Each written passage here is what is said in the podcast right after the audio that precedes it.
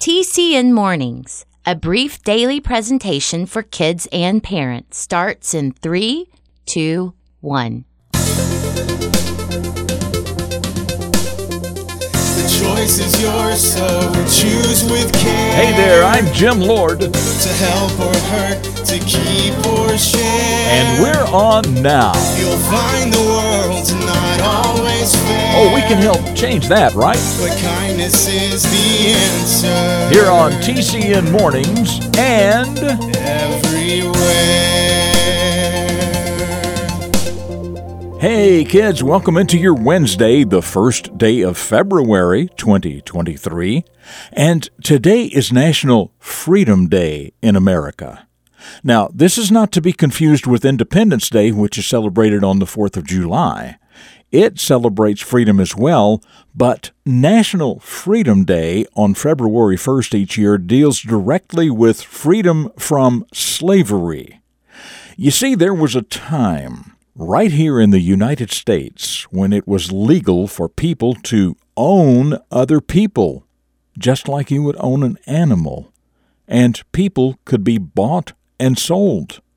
The people who were owned by other people were called slaves, and they were forced to do work for people who were the slave owners. Fortunately, this practice ended when President Abraham Lincoln signed a resolution that 11 months later became the 13th Amendment to the Constitution of the United States, which made slavery illegal. And it was on this day, February 1st, 158 years ago, that President Abraham Lincoln signed that document. Well, if today happens to be your birthday, happy birthday to you. Our beginning of a famous hero story today is about a man whose birthday also would have been today. He was born on this day in 1902. That's 121 years ago today. And uh, you'll hear several very interesting things about him in just a moment. But here's something else that the story does not mention. Two of his great grandmothers were former slaves, and two of his great grandfathers were former slave owners. His name was Langston Hughes, and his story is called The Langston Hughes Story, which starts right now. A hero is a person who does special things to help others. Every hero starts out as a child, and every child can choose to become a hero. The Character Network presents The Beginning of a Famous Hero. Langston Hughes was born in Joplin, Missouri in 1902, but all through his childhood he and his mother lived in a lot of different cities. Langston was a good student in school, and while he enjoyed many things, he loved writing poetry the most. He began writing seriously when he was in the eighth grade, so by the time he was a young man, he was very, very good at it.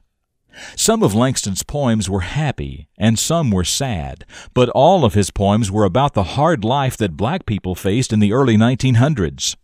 Eventually, Langston moved to Harlem, a part of New York City where only black people lived. He loved Harlem very much and wrote a lot about it. He loved the people. He loved their music and all their special talents.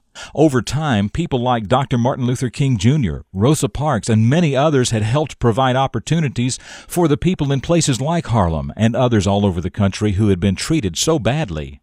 Many used those opportunities to make better lives for themselves and their families, but many turned to drugs and fighting, thinking that would give them a better life.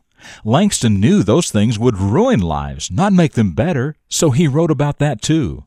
Langston Hughes also wrote many books and even plays that showed his love for people and how they lived. He became very famous, and he became a hero to people everywhere who cared about how we treat each other and how we all try to make better lives for our families and our neighbors. Yes, that little boy named Langston, Langston Hughes, who loved writing so much, grew up to be a very special hero. I'm Jim Lord. That's what I know about the beginning of this hero, and I know that you can become a hero too.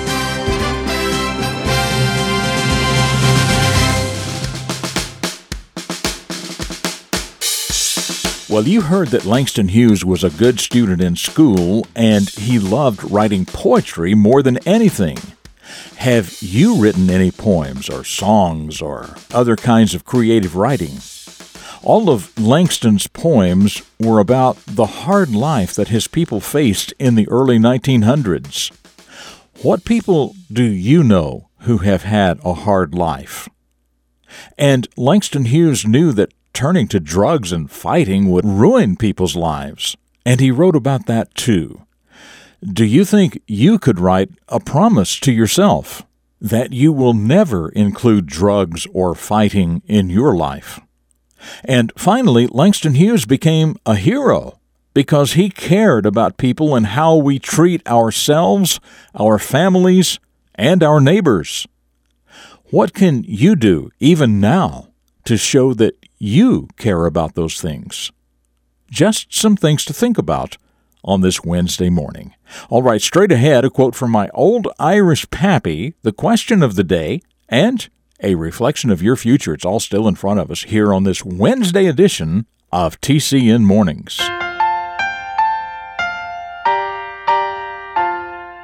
So let's just jump in and get started by visiting the memory of my old Irish pappy. And as always, there's not a day that goes by when I don't remember something my pappy taught me. Can't never did nothing. That's right, can't never did anything. Just think about what's happening when you convince yourself that you can't do something. You've failed before you even begin. So, whatever it is that you're facing that you think you can't do, give it your best effort and believe you can accomplish it. Now, that's an attitude that will take you far in life.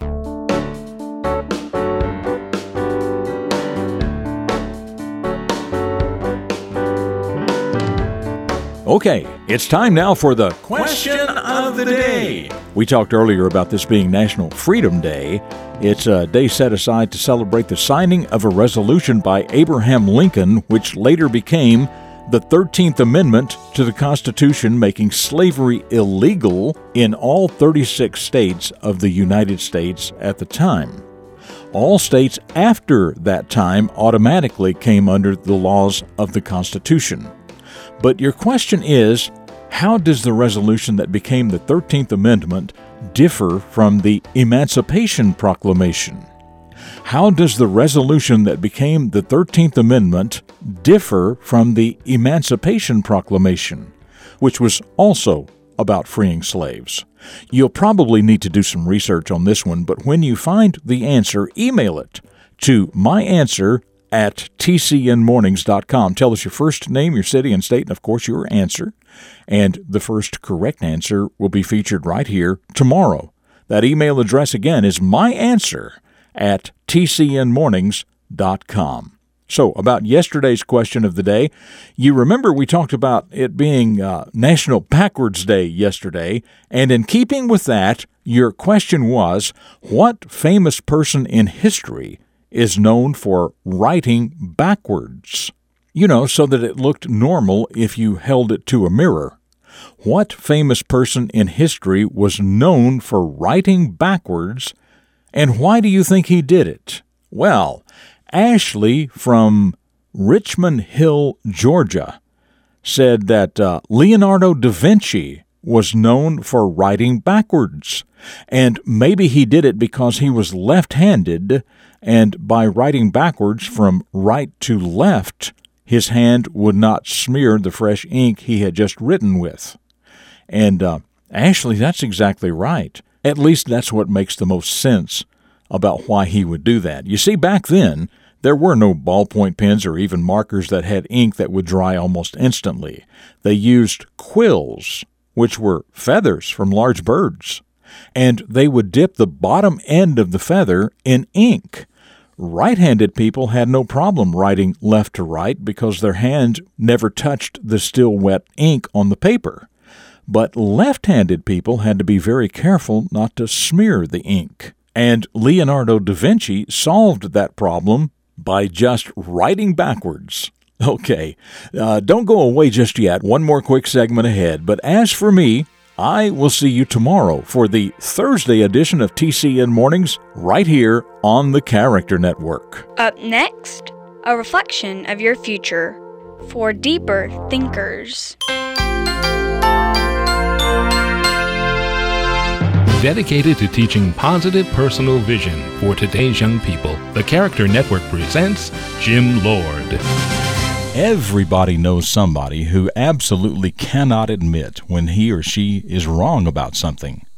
For all of us, admitting wrong and saying, I'm sorry, is hard to do, so a lot of people simply don't. Of course, three things then occur relationships deteriorate, friends are lost, and conflict grows. So, how can you avoid these problems? The answer is really pretty easy. Stop thinking everybody expects you to be perfect, and stop letting pride get in your way when it comes to righting a wrong. Just sincerely say, I'm sorry. Sincerity, there's the key word. Because if you're truly sincere when you apologize, whatever the offense, it is less likely to occur again and relationships can get back to normal a lot sooner. For the Character Network, I'm Jim Lord with a reflection of your future. This has been a presentation of TCN, the Character Network. TCNMornings.com.